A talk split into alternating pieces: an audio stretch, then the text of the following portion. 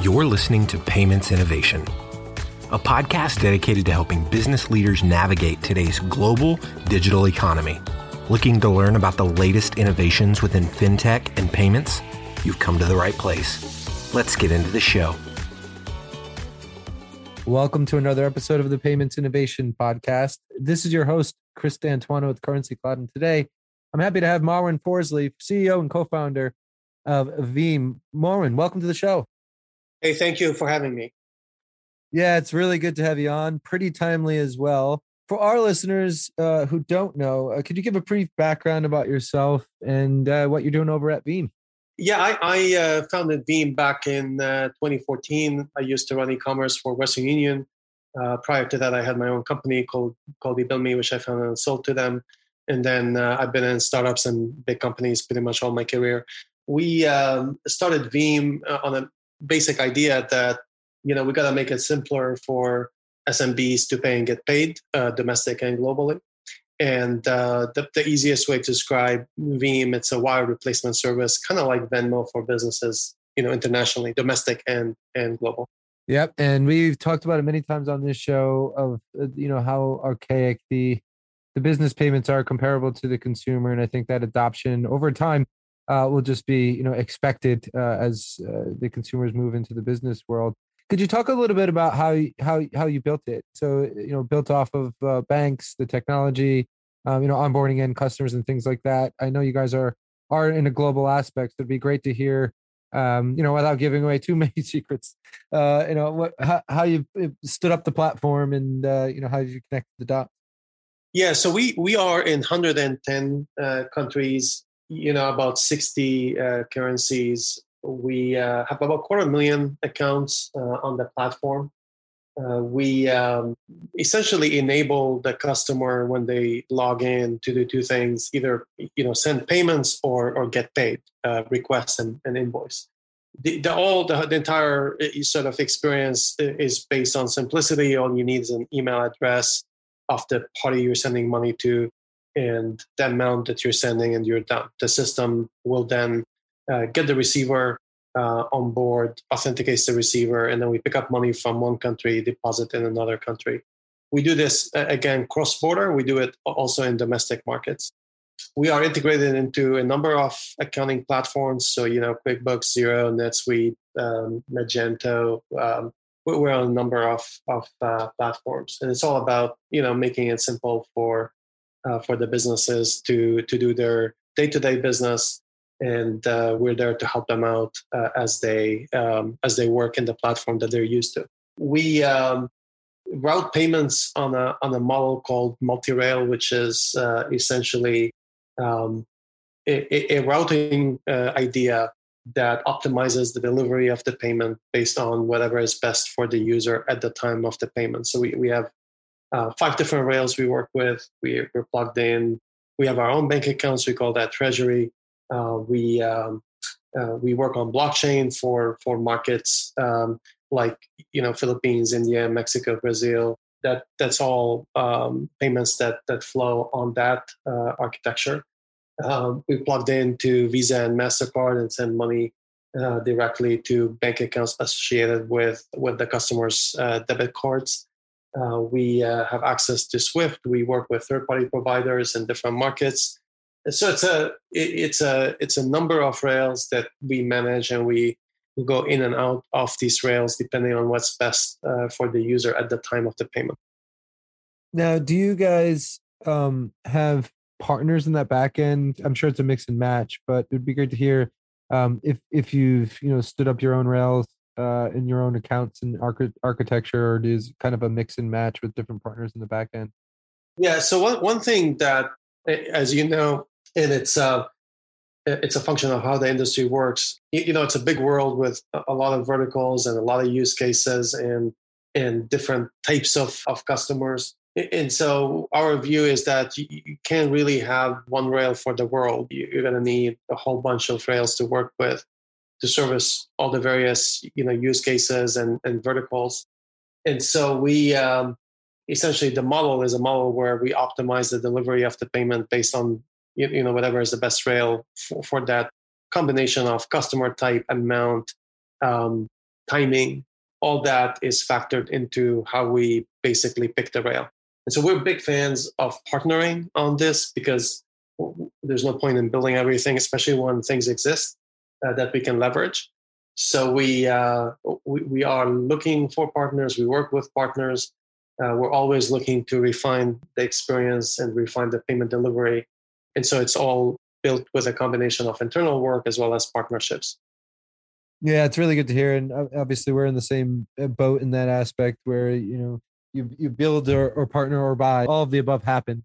Um, it's just a matter about prioritizing and, and looking at uh, where to spend the time on each of those areas for sure. And and uh, like you mentioned, you know, some markets are just really difficult to figure out, and some people have done that that work to to go and do it, and so it's just easier to tie in there.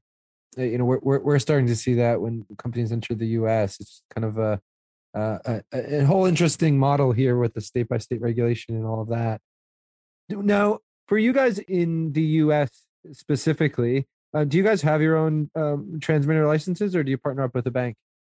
Oh no, no, we're we're a, we're a fully licensed MSB state by state in all states, every single state. And was that a go to market strategy from from day one?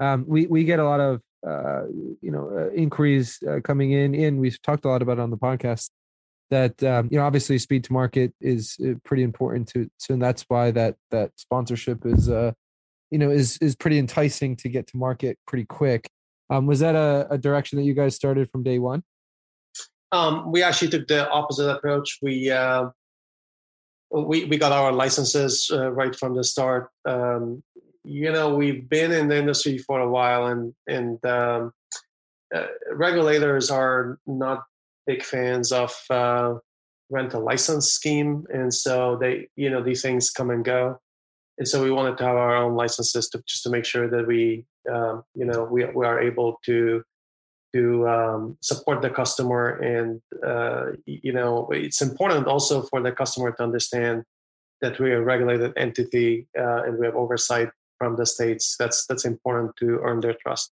hundred percent agree with that. Um, did you? How long did that take you guys to get licensed and um, open? Well, it's a painful process. It's uh, uh, you know a couple of years with a lot of money and just quite a bit of overhead. But that's the thing about these licenses. There's only you know a handful uh, of them. I forgot the actual number, but like I think in the 40s that that uh, that have full licenses in every state. So uh, it is uh, you know it's not a simple program, and uh, and it definitely comes with um, a significant amount of effort and, and money to, to get it done. So we, uh, but it's, it's it's part of being in the game and it's part of having a long term long term sustainable platform that you work with. Oh, most definitely. Yeah.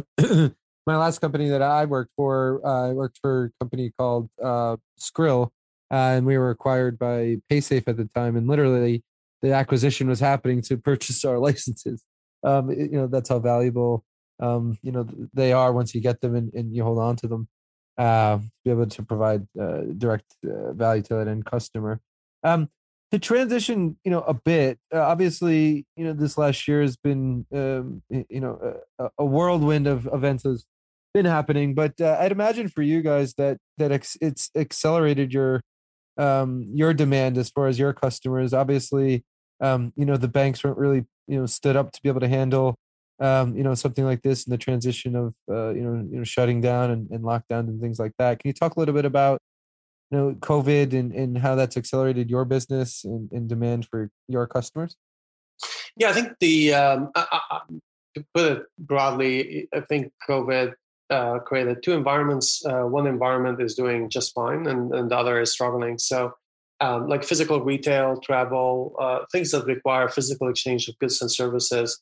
That these segments have done have not done well. I mean, they've, they've been struggling to to stay uh, to stay alive and, and to keep their business running. Uh, the, the, other segments where you have you know online businesses that are virtual have done quite well, and, and so we um, you know we we are more indexed towards the latter with with businesses that are uh, more virtual uh, and more online. And so we actually benefited from that. And just happened that we had um, you know very small percentage of our portfolio in in physical retail. Uh, and so you know it just happened that uh, uh, our portfolio mix uh, had more virtual businesses, and, and they've been doing quite fine. Actually, they expanded quite a bit during COVID. That's awesome to hear. Obviously, not not in, in the times we want to talk about, but um, you know, having success uh, in that transition is is obviously um, you know awesome to hear, and to be able to support that is uh, you know is, is great stuff.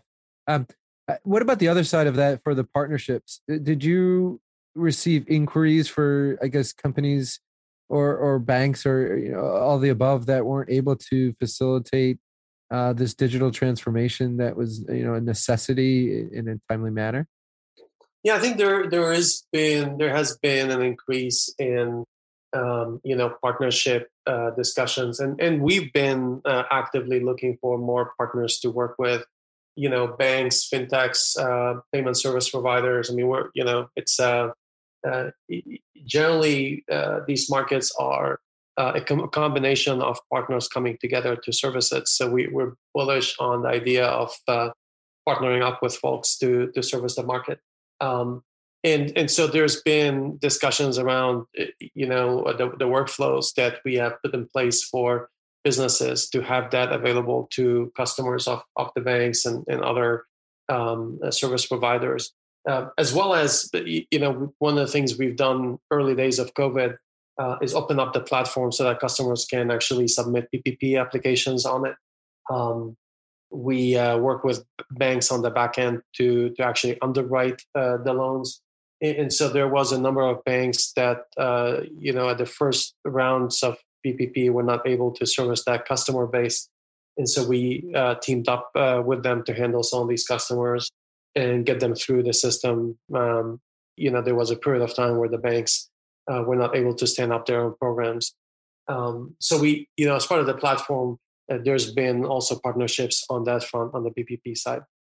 I'd like to talk a little bit about that as far as you know how that how that happened for you guys. So um, when when the banks obviously couldn't facilitate, uh, I guess, the demand or be able to handle the loan application process, you know, what could you talk me through that process of them uh i guess trying to work with you guys or, or vice versa? Eh, you know was it something that was like crisis management or is it just an organic uh organic way of of partnering up uh, and it's just like kind of like a bau process?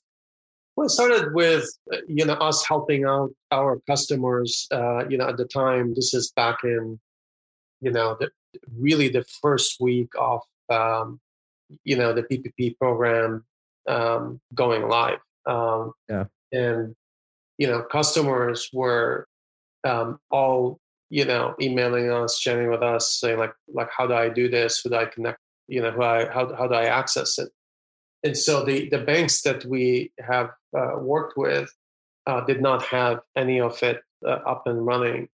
And it just happened that, you know, given that we have customers, um, you know, basic information on the system, what we then did is we uh, teamed up with uh, a couple of banks to uh, stand up like a simple workflow to pick up additional information from them and uh, have that uh, processed through uh, our bank partners to submit the applications to, to the SBA. Um, so we started doing, you know, we started servicing our customers, and and because the the um, uh, program was live and timing of it was at a time when uh, customers really wanted uh, someone to work with to help them out. Uh, some of the banks that that were not up and running uh, asked us if they can refer customers to to help uh, get them through, and so we did some of that to to make sure we can um, help some of the some of the banks that that did not have their program up and running. Um, over time, you know, they all got there. It's just that, um, you know, we were at a time when um, there was a need and the need was not serviced in the market.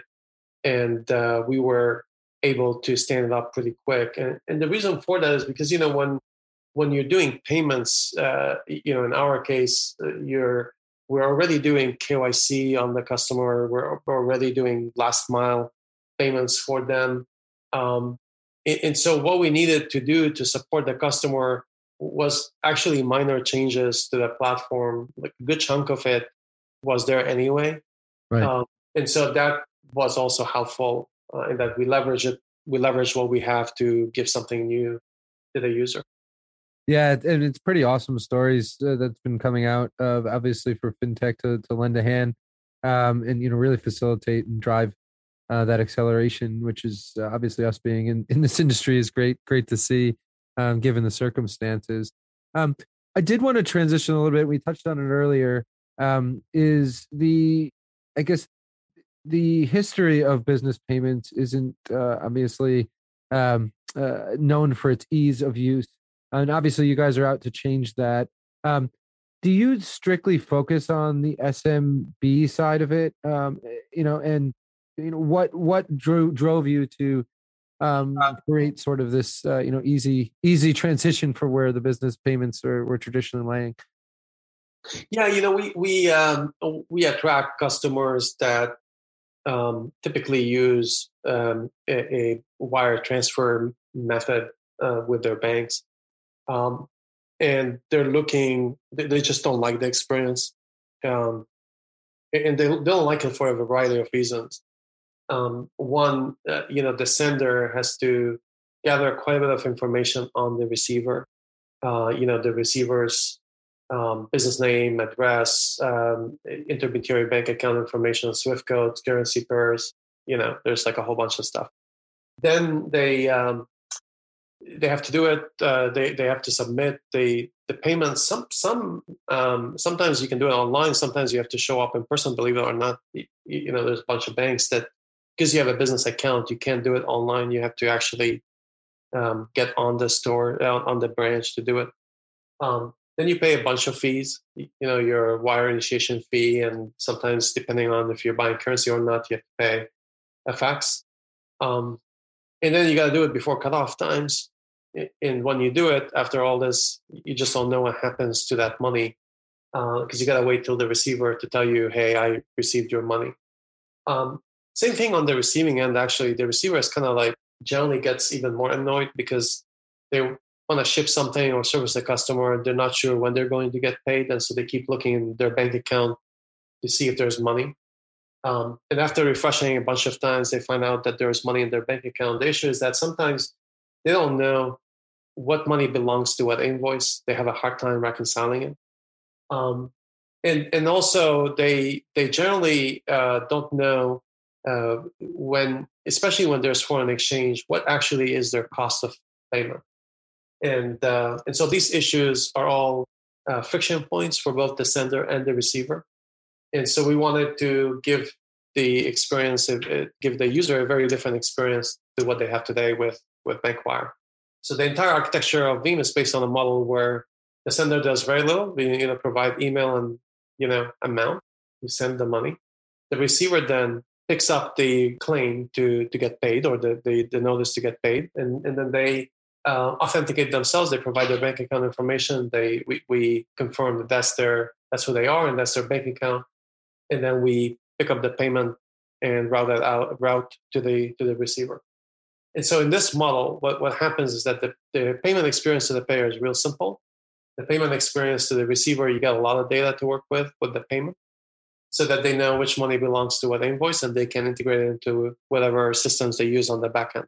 So that entire experience is very different than what you get today from from Bankwire, and that's essentially what we're doing to to uh, create something simpler and more delightful to what you have today. Yeah, I mean it's pretty awesome stuff considering what the the, the uh, I guess the traditional process is for sending a wire payment, um, and obviously there's been some enhancements with the the, the Swift GPI product and, and and whatnot, but this uh, obviously what you guys are bringing out to market is uh, it, it's it's it's very unique in, in the world of uh, business payments. Um, do you see you guys?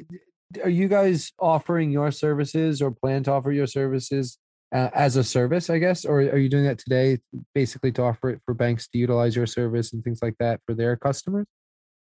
Um, yeah, I mean we're open to partnering up uh, with with various you know fintechs and banks to offer um, to offer Veem uh, as a service to their customers. That's definitely of interest.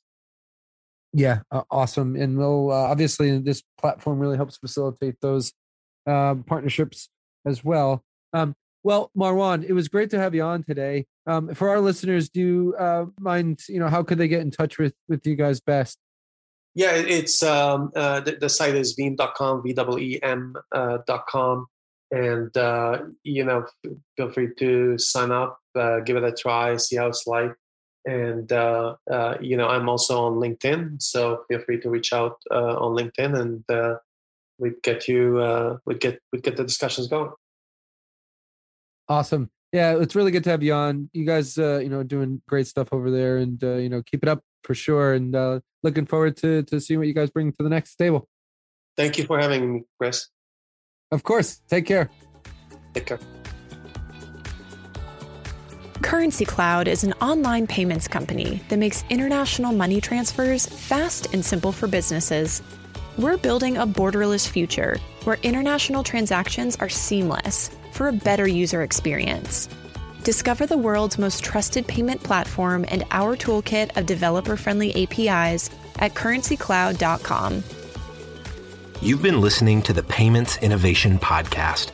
To ensure that you never miss an episode, subscribe now in iTunes or your favorite podcast player. Thanks for listening. Until next time.